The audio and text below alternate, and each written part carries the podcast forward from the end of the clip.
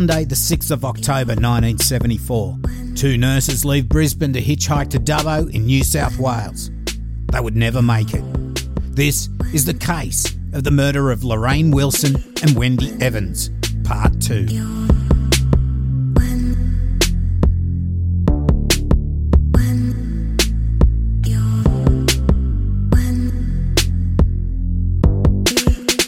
I'm your host Cambo. Grab a beer and pull up a deck chair. This is True Crime Island, another true crime podcast.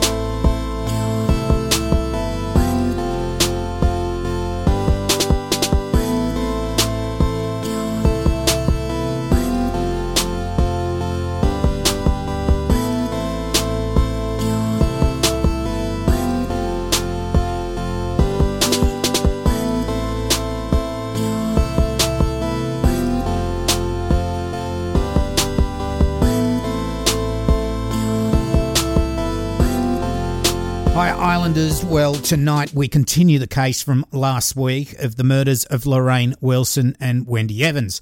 Just before I start, most of tonight's episode has come directly from the coroner's inquest. In fact, I'll be reading quite a bit directly from it.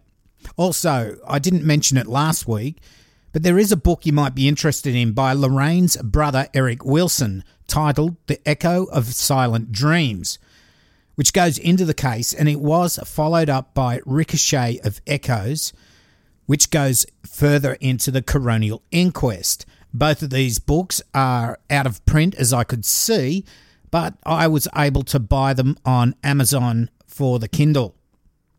But before we get into part two tonight, I'll do a brief recap of last week's episode. So, Lorraine and Wendy were mates, working and studying together at St George Hospital and in August 1974 they decided to take holidays together after spending some time with their respective families. Lorraine and Wendy left Sydney where they took a bus tour together, which took them from Sydney to Brisbane, Townsville, Mount Isa, Katherine, Darwin, and Alice Springs. They then headed to Lorraine's place in Dubbo. They got back to Dubbo on the 27th of September. Lorraine and Wendy planned to drive to Brisbane in Lorraine's Volkswagen. They left on the 30th of September, but they had car trouble along the way, and the Volkswagen was towed to Goondiwindi. The mechanic told them it would probably take about a week or so to get the parts and fix the Volkswagen, so Lorraine and Wendy hitchhiked the rest of the way to Wendy's, Wendy's sister's place, Susan, at Camp Hill, just outside the Brisbane CBD, and they got there the same night. Lorraine and Wendy stayed in Brisbane for the weeks uh, doing shopping, eating out, having a drink at night, typical behaviour when you're on holidays. Now, it looks like the mechanic fixing the VW couldn't give her a firm date when it would be ready, so Lorraine and Wendy decided to go directly back to Dubbo, as they needed to be back at work in Sydney by the 10th of October. Lorraine and Wendy told Wendy's sister Susan that they planned to hitchhike back to Dubbo. Susan suggested getting a train or bus back to Dubbo rather than hitchhike, but Lorraine and Wendy didn't want to spend the money. Susan did offer to pay the fare. Still, Lorraine and Wendy decided to hitchhike, but they didn't elaborate on what route they would take. So at around 11am on Sunday, the 6th of October, Lorraine and Wendy left Susan's to hitchhike back to Dubbo. By the next Saturday, the 12th of October, Lorraine's mum had not heard from her and she thought they must have gone directly back to Sydney. Despite police issuing photos of the young women, they were not to be found until the 25th of June 1976, when an elderly couple found their remains in the bush at Murphy's Creek. They'd both been brutally murdered. Okay, so now we get to the inquest in 2012 2013 where I will read out some of the witness statements and find out more about the Laurie and Hilton families. As I said last week, suspicion had fallen on the Laurie and Hilton families, and a number of women came forward making claims that themselves and others had been raped and assaulted by members of these families. Now, some of these attacks were reported to police, but not effectively investigated. Some were very young and unsure of their right to make a criminal complaint and had suffered abuse or neglect within their families, and so they were accepting of it. Others were too terrified to go to police. Now, in the 60 Minutes story that you can search for online, Desmond Edmondson, who knew of and socialised with the Hilton and Laurie families, said that some of the girls would be repeatedly raped, taken back to their houses, and their families would be told not to call police or they would come back and sort them out. They would terrify these families and they wouldn't go to the police. Now, the gang that would feature in this inquest, as I said before, is the Laurie and Hilton families, plus a few of their associates. There's Alan Shorty Laurie. There's Alan Ungie Laurie. That's Alan with two L's. There's Desmond Hilton. Larry Charles. James O'Neill or Jimmy O'Neill. Donnie Laurie. Kingsley Hunt. There's Willie Baker. Artie Laurie. And the worst of them all, Wayne Boogie Hilton. Now, some of the evidence given at the inquest will help build a bigger picture of what was going on in Toowoomba in the 70s, and it's not only horrifying, but it's, it's quite disgusting. One witness called Anne had this to say. Anne was 19 in 1974 when she was allegedly raped by Shorty Lawrence, or Shorty Laurie, and another man. She said she accepted a lift home after being in the central business district on a Saturday night.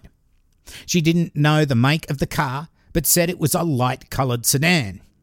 Instead of taking her home, they drove to open ground behind the Downlands College. They stopped the car, the other man got in the back seat, and Shorty locked the doors. They then both raped her, after which they dropped her across the road from her home. She told her father, and the matter was reported to police. She was examined by a government medical officer, and her clothes were taken. She said she never heard any more about it, and she was too scared to ring the police. She said, After it happened to me, I heard rumours that it was well known that they'd done it to lots of other girls. In describing Shorty, she says, I remember Shorty having blondish, shoulder length hair, slim build, and he was of average height. Now, there's another witness, Gail. She said she was 16 in 1969 when she came into contact with Ian Laurie, Gordon Laurie, and Shorty Laurie. She said, They get you in a car and offer to give you a lift home, but you'd never get home. When you got in the car, there was no car door handles inside or window winders. And when you ask why, they would say they're repairing the doors. That's why we couldn't get out of the car. And then they would take you out to Highfields Road between Toowoomba and Highfields. There, there used to be a bush paddock, paddock out there, and then in the meantime, they would give you alcohol until you were drunk and you couldn't hold yourself up. You were so relaxed. You were nearly paralyzed from the warm beer. That's when they would take advantage of you. They took my pants off, I didn't. I remember seeing them pour alcohol on their old fella before they would rape me. I don't know why they would rape me. They took turns in raping me. I can't remember how many times I was raped by them and the other. There was Kerry Ann. She was six when her mother left the family. She was sent to live with an aunt. She was then sent to boarding school in Brisbane. She did not settle well at school and left when she was 15. She went back to the family farm but did not fit in there as a result of conflict with her stepmother. Soon after, in 1974, she ran away in the vicinity of Goondiwindi and was picked up by a truck driver. Of the truck driver, Kerry Ann said, I think his name was Laurie. I think Laurie was his first name. I just knew him as Shorty. He drove me in his truck to an isolated spot and repeatedly raped me. She claimed after this initial incident, she stayed with associates of that man, and on numerous occasions, members of what she referred to as the Hilton Gang also raped her. She claimed other people, including Kingsley Hunt, participated in these crimes. She claimed a gang of men comprised of Hiltons, Lauries, and others roamed around Toowoomba and Goondiwindi seeking women for sex. She said they habitually convened overnight parties around campfires in a riverbed near Goondiwindi and Kerry Ann claimed that on numerous occasions she was raped by numerous men. I was just brutally bashed with whatever these thugs could use on me, and repeatedly raped by all of them, by the gang. She claimed these types of parties were from time to time convened at Murphy's Creek. Kerry Ann also said, I can never remember being shoved into the boot, but I can certainly remember that happened with a couple of local girls. One image keeps coming up, and it is of a blonde haired girl, my age, 14 or 15 at the time, with the ringlets. Now we get on to Desmond Hilton. He was related to Wayne Boogie Hilton and Trevor Hilton. Throughout his life, he associated with them and members of the extended Laurie family.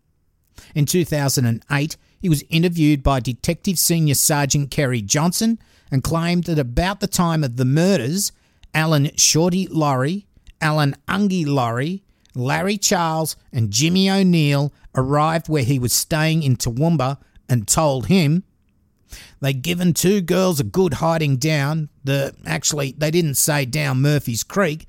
They just said they'd given two girls a hiding down the bottom of the range. He said he took that to mean they'd done to the girls what they'd done every weekend for a number of years. That is, taken somebody out, given them a hiding, raped them, and then when they got what they wanted off them, they just left them there. Now, this is pretty damning evidence or a, damning testimony from Desmond Hilton. He's he's related to these guys, and he told police this. So now we get on to Daryl Sutton. He lived in Toowoomba in the 1970s. He knew members of the Hilton and Laurie families. He used to socialise with Wayne Boogie Hilton, Teddy Laurie, Alan Shorty Laurie, and Arthur Laurie. He claims to have seen Boogie assault men and women on numerous occasions. He said, I remember seeing him hit girls in the face and about the body. I don't know why he used to belt them. I think it was just to get his own way, to get what he wanted. He was renowned as a girl basher. So then we get to Trevor Hilton. Now, he was a cousin or uncle of Wayne Boogie Hilton, he gave evidence that on a number of occasions he saw Shorty Laurie, Ungie Laurie, and Wayne Hilton assault women and push them into cars. He said those three also carried tyre levers, wheel spanners, and or baseball bats in their cars to use as weapons. He said they openly skited of forcing women to have sex with them. Now, Trevor's also a relative of them, of this gang. He's, he's part of it as well and he is given testimony against them. Then we get to Wayne Hilton's former wife. She gave a statement to police in 1990 that dealt in part with his propensity for violence. She said he would get very violent when drinking. He would fight anyone and had no qualms about hitting women. She also said Wayne was very active sexually both by day and at night time, and whether he was drunk or he was sober. Whenever he wanted sex, he would just take it, whether consented or not. I resisted him on some occasions, but he just punched me up and held me down and forced me into sex. So, Islanders, from just these few accounts, it looks like the Laurie and Hilton families, well, at least some of the members of those two families, but especially Wayne Boogie Hilton, held a terrifying grip on the town. So now we've seen part of the family and what they get up to. When the girls went missing, there were sightings reported to police of Lorraine and Wendy in Brisbane and Toowoomba. Now, there was a bus driver who told police that when he heard the women's bodies had been found, and now that's two years after they went missing, he said this reminded him of seeing them near the police academy at Oxley, which is not quite an hour's drive southwest of Camp Hill, where Lorraine and Wendy started their hitchhiking from. He noticed a young man sitting in a light green and white EH Holden. He described the person in the car as about 20 years of age with a very scruffy appearance. He described a girl who would who he would later pick out in photos as Wendy Evans, looking unhappy and sitting on a suitcase. He then saw another man come out of the shop, followed by another girl he would later pick out of photos as Lorraine Wilson. It looked like Wendy did not want to go with the guys, but Lorraine was able to convince her. They all got into the car and sped off. Then Lorraine and Wendy were possibly sighted in Toowoomba, which would be a further hour or so west of Oxley. This was at a service station in Toowoomba.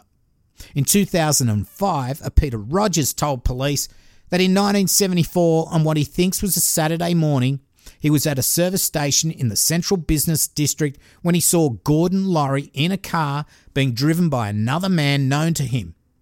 He spoke to the driver, who told him they'd picked up two nurses who'd been hitchhiking and they were going to a party that afternoon. A number of witnesses came forward claiming to have met two nurses at a party in Toowoomba. One said one of the nurses told him that they'd hitchhiked from Brisbane and were going to Goondiwindi to collect a car. So at this point, it looks like Lorraine and Wendy, after leaving Susan's house at Camp Hill in the morning, had been able to hitch a lift to Toowoomba in a green EH Holden at Oxley. There, they had been invited to a party by the two men in the car. One certainly was Boogie Hilton, and it is at this party that things would turn nasty. And also, numerous people at this party would later positively identify Lorraine and Wendy as being there. Now, one shocking account occurred in the house of a Norma Sperling, who it looks like lived up the road from the party. Now, if you watch the 60 Minutes episode, this will show you how courageous Lorraine Wilson was and how she wouldn't leave her friend when she was in trouble. Also, it is shocking when it comes to the bystander effect as well. Anyway, I'll read out her account. Mrs. Norma Sperling lived near the top of Toowoomba Range Road. In 1989, she told police of an incident she believed had occurred in late 1974. She said she was home around dark when she heard a woman calling from near her back door. She went out and saw a young woman in her laundry who told her she wanted to get away from people who were insisting she go with them to see the mother of one of them. She told Norma the mother lived just down the road. Norma offered to call the police, but the girl declined and left. Shortly after, Norma heard a girl scream, and looking out a front window, she saw the same girl struggling with a man who was trying to force her into a car. She said there was another man and woman in the back seat of the car who were also yelling and struggling. When she saw pictures of the missing women in the paper a couple of weeks after the incident, she immediately concluded one was the woman she'd seen struggling with the man near the car in the front of her house. She described the woman who had been in her laundry as wearing a cotton dress. She did not come forward at that stage because her husband told her not to get involved. Now, when she gave her statement to police, Norma was shown a photo board with 16 images of young men. She picked out the one she said was of similar appearance to the man she'd seen struggling with the girl who'd been in her laundry. It was a photograph of Wayne Boogie Hilton.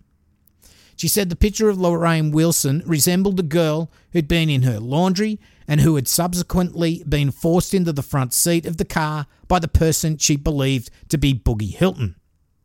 Now, going to see the mother thing, that, that's a bit strange, but maybe it was a ruse to get Lorraine and Wendy in the cars. I, I don't know. It seems a strange thing to ask of someone.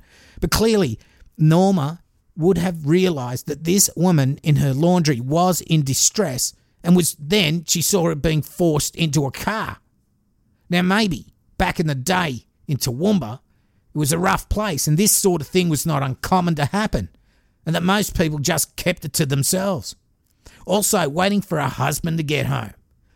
Well, t- times have changed, thank God, but as you'll see in the following witness accounts, these two young women, Lorraine and Wendy, reached out for help numerous times without success. It'll make you cry how many times they had contact with others that at least could have called the police anonymously. Also, it seems that those that did contact police were not really taken seriously or their reports investigated urgently. You would think that would just be normal procedure. But as we'll see, not only the witnesses but the police let these two young women down.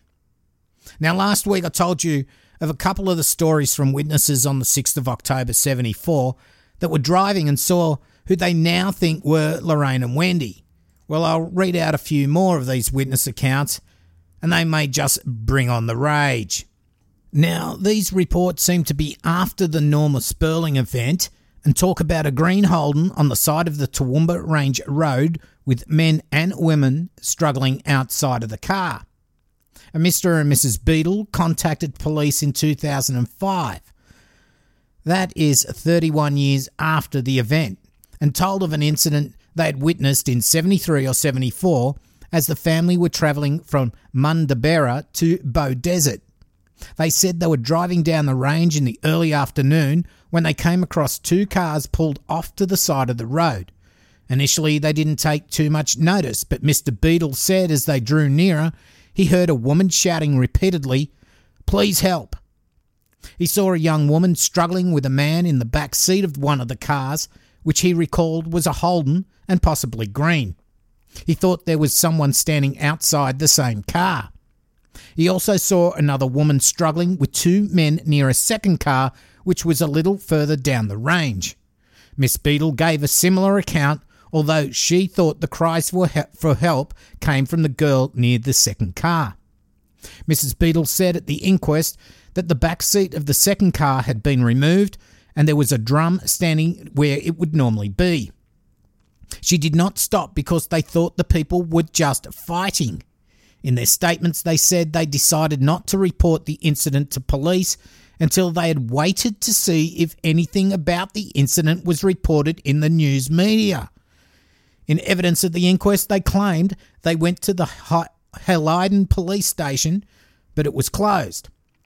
Mrs. Beadle described the man fighting with the girl near the car as well built, not very tall, between 22 and 26 years old, Caucasian, dark short neat hair, and the second man who grabbed the girl lower down the hill was described as a tall, skinny, messy man. Neither Mr. nor Mrs. Beadle was asked to identify any of those involved using photo boards. It just shows you the inadequacy of the investigation, even in 2005, that these people couldn't even be given photos to try and identify these men. Anyway, let's go on. Another sighting. Melvin Oliver contacted police in 1999. As you can see, these are many years. It's 25 years after the event. And he advised that in the early to mid 70s, he was working as a farm machinery salesman for a Toowoomba firm. In late September or early October, he had an appointment to meet with a farmer at Coominya at 2 pm. As he went down the range, he saw a car parked off to the left hand side of the road. Now, he says it's a dull black 1966 Holden, but, you know, this is 25 years later. He said three people on the road, two women and one man, in the left hand lane. He slowed almost to a stop in the right hand lane and saw one of the girls was seated on the ground with her hands tied behind her back. The other girl was standing nearby. She was being tied up by the man who was wrapping cord around her wrists. He described the man as having shoulder length, scraggy, unkempt hair and had a bit of a curl in it, and was having a tattoo on his right upper arm. Mr. Oliver said he took no action at the time because he assumed what he'd witnessed. Now, get this he assumed what he had witnessed was a student prank. Now, apparently there'd been a spate of them around the town at the time, and the girls didn't call out to him even though they must have seen his interest in what was happening. He claimed he rang police after the remains of the women were found in 1976, but no record of this has been located. Hmm, a student prank. Anyway, the, uh, Mr. Vivian and Mrs. Rose Murphy lived in Dalby in 1974 and frequently travelled to Redcliffe to visit her mother. In February 2005, they contacted police after seeing a television program dealing with the case and coming to the conclusion they may have seen something of relevance. Unfortunately, they could not give evidence about when the events they witnessed occurred. The year, month, day, or time of day is not clear. However, both say as they were driving down the Toowoomba Range Road with their children in the car, they saw a woman running out onto the road. Mrs. Murphy saw a man running after her. She described him as being average build and height with darker hair. She wasn't asked to try and identify him from a photo board. I don't know why. But after they passed slowly by, the woman reached out her hands and cried out, Help, help. She said she also saw another couple near a parked car off to the left hand side of the road. Now, they were too frightened to stop, but claimed they went to the Helidon police station to report the incident. Mr. Murphy claimed he reported what they'd seen. Now, a few of these things, like one people, one pair of people say they went to Helidon, but the police station was closed. Another people say they did go there, and police did nothing. I mean, this will be a part of where this is so messed up because this is all being reported so many decades after it happened. Now, Mr. Brian and Mrs. Rose Britcher we spoke about them last week. Now, they reported to police that in October 74, their daughter was hospitalised in Toowoomba. They regularly visited her from their home at the bottom of the Toowoomba Range in Lockyer. They claimed on one occasion when travelling down the Toowoomba Range Road returning home on either the weekend of the 6th or 7th of October or on the weekend before, they saw a female struggling with a male person beside the road. They saw a pale coloured EJ or of course E.H. Holden. They're very similar cars parked on the left hand side of the road. As they passed, they heard the girl call out for help, but they did not stop. As they passed, Mrs. Britcher looked back and saw the man trying to get the girl into the car, and she saw in front of the car two other men and another woman. The detectives who actioned this report made inquiries with the hospital in which the Britcher's daughter was a patient and concluded from the admission records they must have been mistaken about the timing of these events. They also found no complaint had been made to police about a woman being assaulted in this vicinity and therefore concluded the report had been eliminated. Now, as you can imagine, if you're screaming on the side of the road, and people go past and they report it to police. And when police investigate it, they say, well, we didn't get any report from anyone being attacked. And they just chuck the investigation out or stop it right there. It's just a little bit crazy. You'd think, well, maybe they haven't reported it. Either they're so bloody scared or they're dead. But we will go on. Now, this Detective Rouge, he assumed responsibility for the case. He interviewed the couple and took statements from them. Their versions were consistent with their earlier accounts. They said the vehicle they saw halfway down the range was pulled off the road at a 45 degree angle and looked as if it had skidded to a halt. It was a pale green and very faded paintwork, and it was in generally a dirty and unkempt condition. The two passenger side doors were open. Mr. Britchers said a man was in the front of the car with his arm around the neck of a young woman. He appeared to be pulling her back towards the car. About 20 yards further down the road, there was another man holding another girl by the arms in a manner which suggested he was trying to force her to walk back up the road. As they drove past this woman, she called out, Help us, or Please help us. Mr. Britcher said he slowed the car and almost stopped, but then continued on as he was concerned for the f- safety of his wife and children, which is fair enough. His wife gave an account in similar terms, consistent in all significant particulars. When shown a colour photograph of Lorraine and Wendy, both said they were the women that they'd seen on the range. Mr. Britcher described the man holding Wendy as slim to medium build, with short dark hair and noticeably muscled arms. He appeared to be 25 to 35 years of age. He described the man holding Lorraine as 5 foot 9 to 5 foot 11 tall, also in the age range of 25 to 35, of medium build with collar length dark brown or black untidy hair. Both were shown a photo board with pictures of 16 young males. On Mr. Britcher's typed statement is a handwritten notation.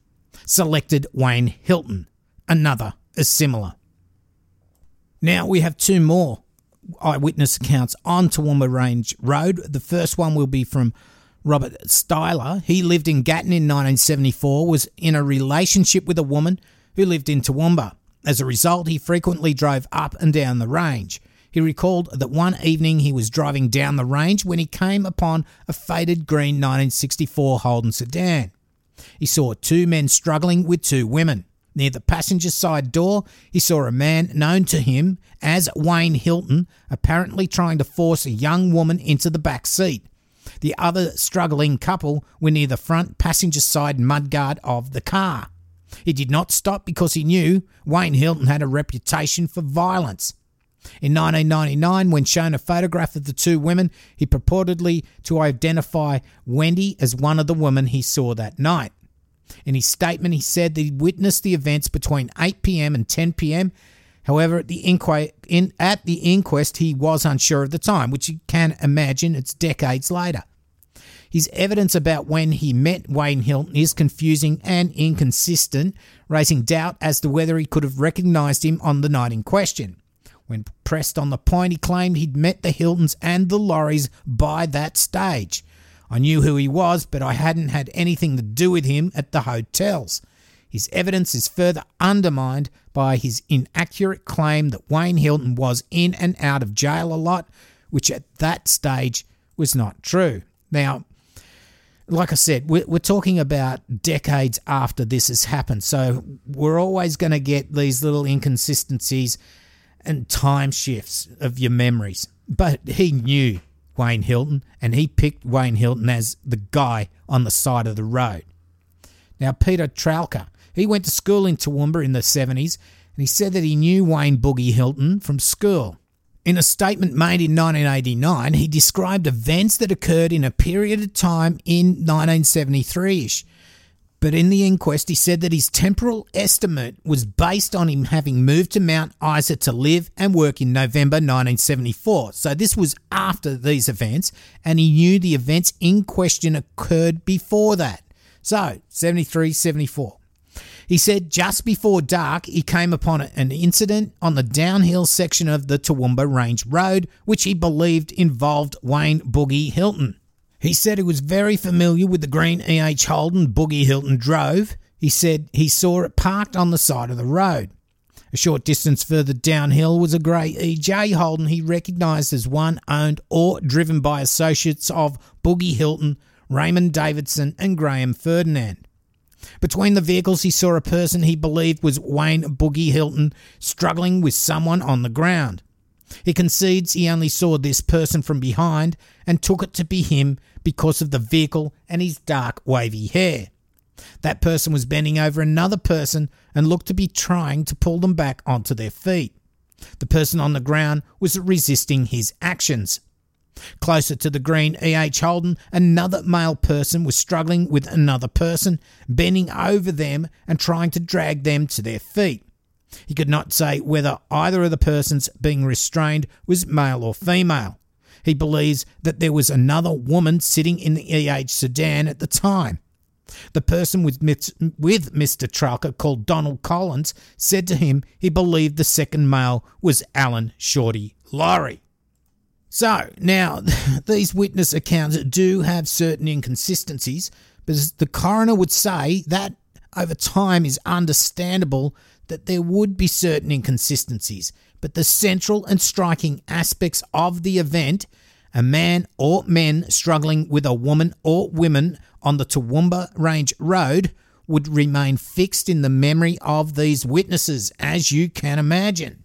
He would go on to say, It seems more likely than not something of this nature occurred for so many unconnected people to report having seen it that the women or woman involved did not complain to police about the assaults or come forward to identify themselves as having been involved after the events received such widespread publicity is consistent with them being unable to do so because they died soon after.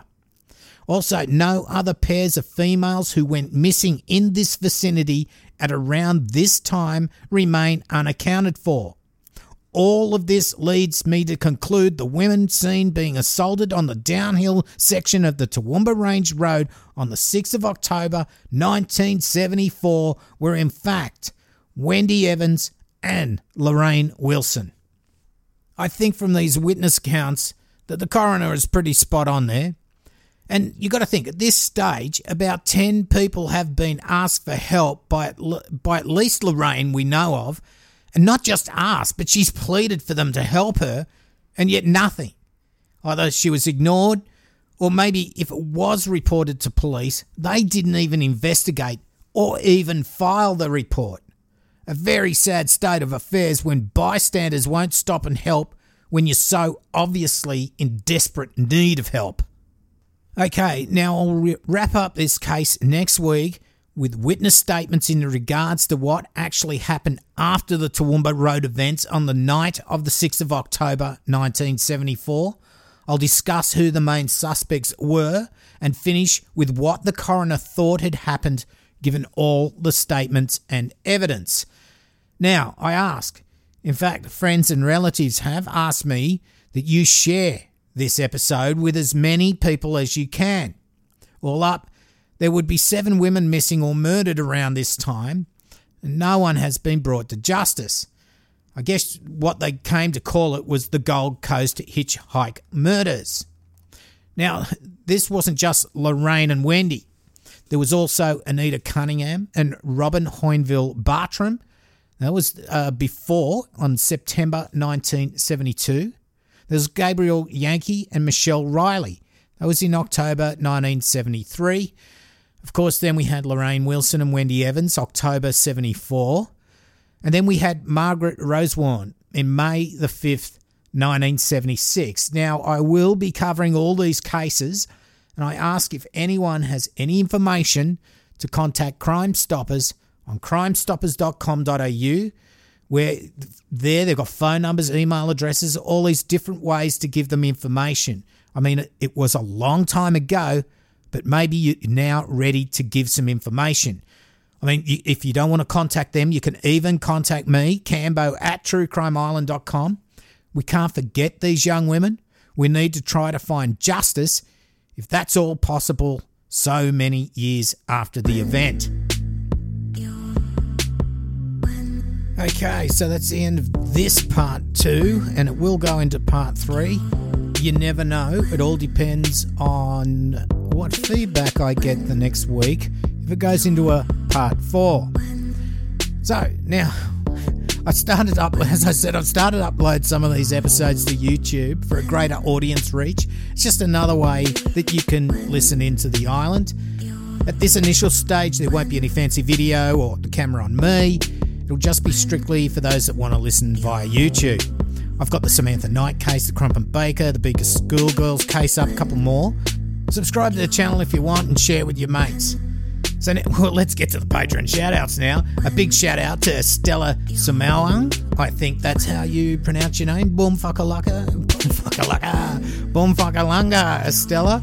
Thank you very much. And to Rob and Wendy Anstey, thank you so much. Boom.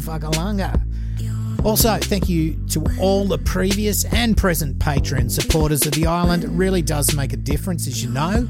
True Crime Island is a totally listener supported podcast. I keep it ad free, as I know you don't like them, neither do I. If you want to support the island financially, for as little as a dollar a month, you too can become a patron. Go to patreon.com forward slash True Crime Island and check out the levels and rewards. You can also do a one off donation at paypal.me forward, forward slash True Crime Island, as Christina Corrales from Peru did this week. And Christina said she may one day get to Sydney. I hope so too. It'd be great to meet you, have a beer.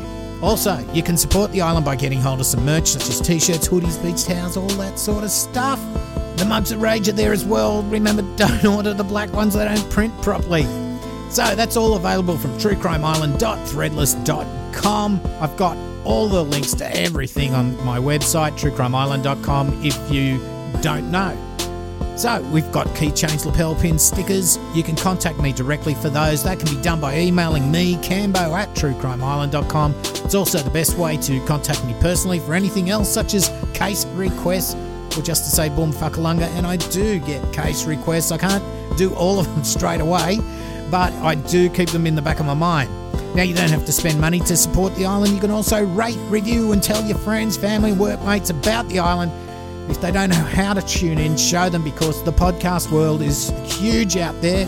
It's just like Forget about your Netflix and chill. You can podcast and chill listening to The Island.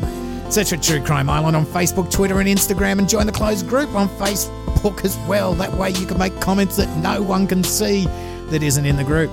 Shout out to Curtis in Melbourne. Boom fuckalunga, mate. So that's about it for the show tonight. Lots of love to Maggie James, and I've been your host, Cambo. You've been listening to True Crime Island. As I always say, don't forget to delete your browser history. Good night. Boom fuckalunga.